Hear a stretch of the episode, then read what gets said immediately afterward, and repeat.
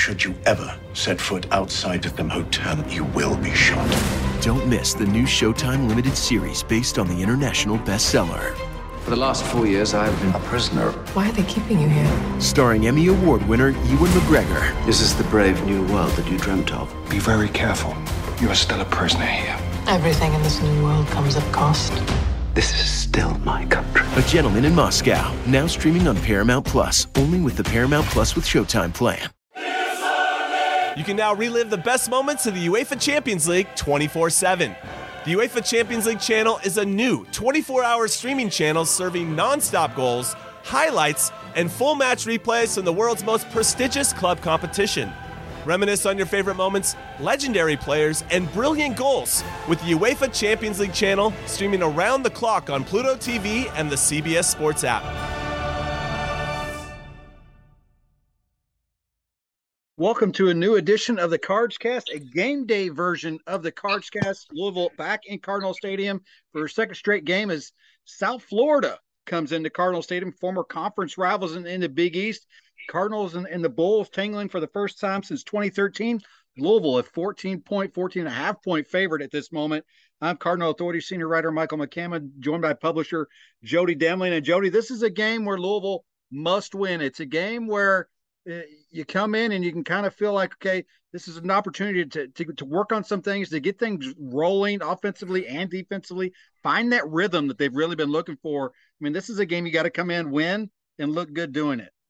Yeah, I don't. I, again, I'm not into must wins and all that. I think every game is a must win. So that's yeah. that, that. For me, every game is a must win. But this is a must look good game. They've got to clean up some stuff, and it's a good week for this game to happen.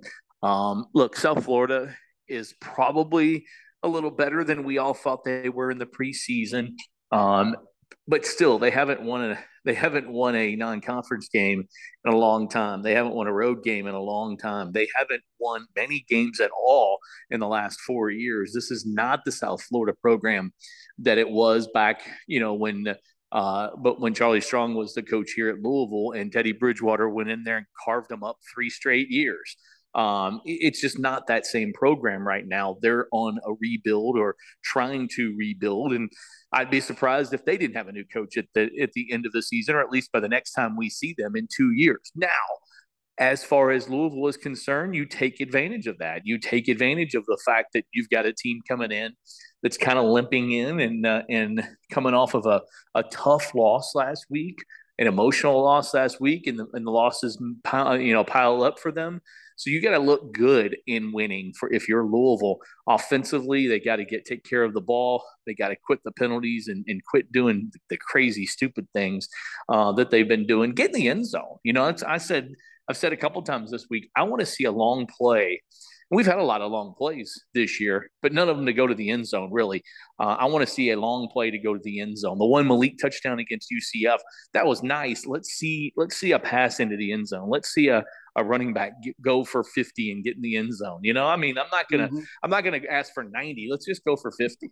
and, and, and, you know, I mean, Jody, really, if, if we're talking Louisville football entering the fourth game of the season, if you'd have told me that the Louisville offense was only averaging 19 point, I think three points per game after three games, I wouldn't have believed you. There would have been no way, you know, but that's where they are. And I think South Florida does present the challenge or, or the opportunity for Malik Cunningham to get himself rolling both through the air and on the ground. I think he needs to put up some big numbers, but I think so do so does the uh, the running back uh, group. You know, no matter who it might be that's get the bulks of the carry. Obviously, Tiyon Evans expected to be back in the number one spot. So look for him to have a big game as well as others.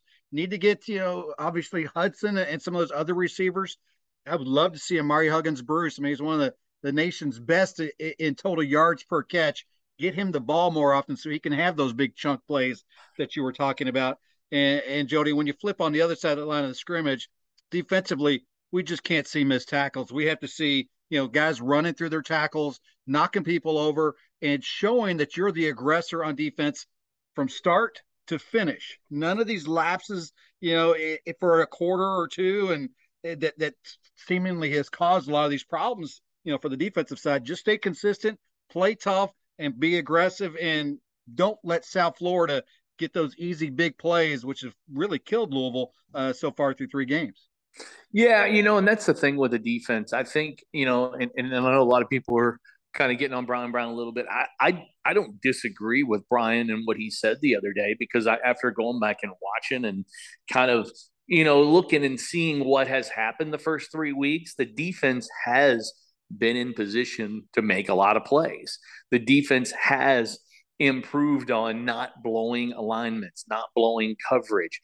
Um, you know, instead of five or six times a game of being out of alignment, really, we haven't seen it, but a couple of times this year to where they've just totally blown an alignment or blown a coverage. So they've done those things better, but they're not doing the other things now that they were doing better. Yeah. Uh, as good as they were the, the previous year, and then the biggest thing is the is the tackles. They they've got to they've got to make sure they tackle, and they also have to make sure those dumb little penalties. I mean, think about in in both of the losses, there are penalties that led to a either a first down or led to making it a shorter distance to convert a third down that then the next couple plays led to uh, a touchdown or a big play that kind of turned the game around. And that is what they've got to get take care of and get rid of those kind of things. Those are the self-inflicted wounds to me. It's it's not necessarily obviously yes, the missed tackles are, but it's not a lot of the other stuff. Those are the ones that to me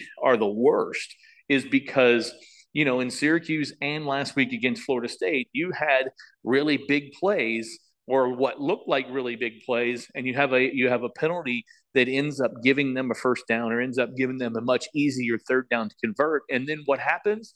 The next thing you know you look up and they're scoring a touchdown. And that that just can't happen in uh, in into this team. They're not good enough as far as talent wise yet. You know they're still lacking some depth and we we all know that. They're they're still not as deep as they want to be. And so you've got to do the right things in in order to get to that position. And this is a good opportunity for them. This is a team that I, I, am going to say this, and then they're going to throw for 400 yards and nine touchdowns, and you're going to shoot me. But this is a team that I don't think is the. I think they're the worst throwing team we've seen so far. It might end up being maybe one of the, the lowest throwing teams that we will see throughout the year. So I think Louisville will be able to do some things. They do have a huge offensive line and a very a very good offensive line. I think they have uh, I mean, the starts among the offensive line is crazy. It's like the most veteran offensive line and most athletic offensive line we'll see all year. So they've got to, they, they do have potential to run the ball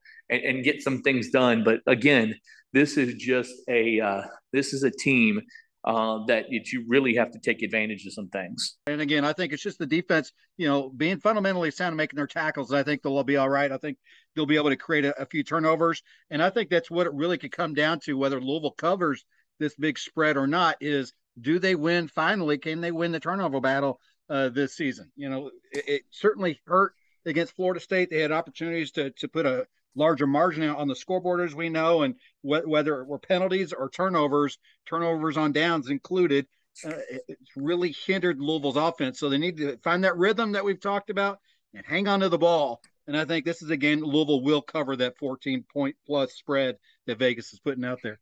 Yeah, I think it's a I think it's a good game for Louisville to get a victory on. I think it's going to be close to that spread, and I look for Malik Cunningham to have a huge game. You can check our picks, Michael's game preview, all sorts of things. Plus, a lot of visitors, some big visitors, including some of those guys, a couple of those guys that are committed in that Flyville 23 class. You can check all that out at CardinalAuthority.com. Keep clicking. This has been our game day edition of the Cards Cast.